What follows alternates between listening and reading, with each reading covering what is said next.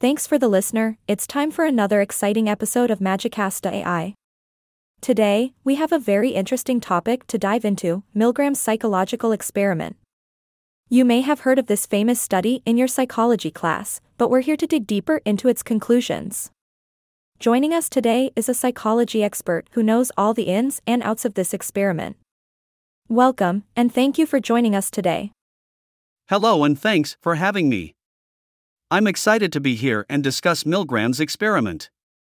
It's definitely a fascinating topic. Indeed, it is. Now, for those who might not be familiar with Milgram's experiment, let's start with a quick overview. Back in the 1960s, psychologist Stanley Milgram conducted a series of experiments to understand how ordinary people would respond to authority figures. He wanted to explore if people would obey orders, even if it meant harming others. That's right. Milgram's experiment involved a teacher, the participant, and a learner, an actor. The teacher was instructed to administer electric shocks to the learner whenever they answered questions incorrectly. However, the shocks were not real, and the learner was only pretending. The main purpose was to see if the teacher would continue to administer shocks, even when the learner expressed pain and wanted to stop. Wow, that's quite an extreme experiment. So, what were the main conclusions drawn from Milgram's research? The most significant conclusion was that a surprisingly high number of participants obeyed the authority figure and continued to administer the shocks, even when they were uncomfortable doing so.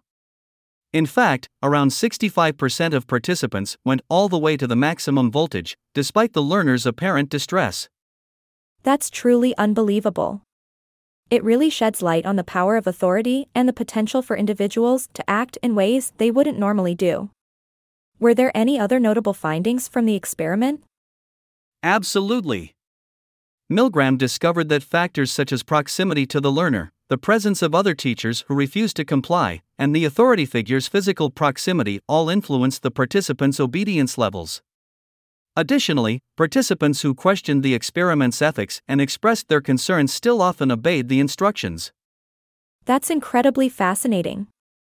It goes to show that our behavior can be influenced by a variety of factors, even if we have initial doubts or reservations. So, what are the long term implications of Milgram's experiment? The experiment sparked an important conversation about obedience to authority and the potential for individuals to act against their personal moral compass. It highlighted the need for ethical guidelines in scientific research involving human subjects and raised questions about the responsibility of researchers when conducting such experiments. Definitely, ethics must always be a priority in any study. Milgram's experiment continues to be highly influential in the field of psychology, and its findings still resonate today. Understanding the power of authority and being aware of our own susceptibility to obedience is crucial in promoting ethical behavior. Absolutely, and it's up to each individual to critically examine their own actions and the authority they place in others.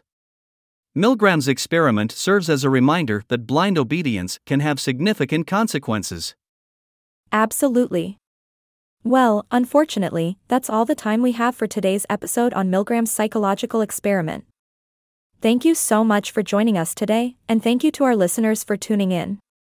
Remember, always question, think critically, and never be afraid to challenge authority. Thank you for having me, it's been an awesome discussion. Remember, folks, question everything and stay curious. Until next time, keep exploring the fascinating world of the human mind.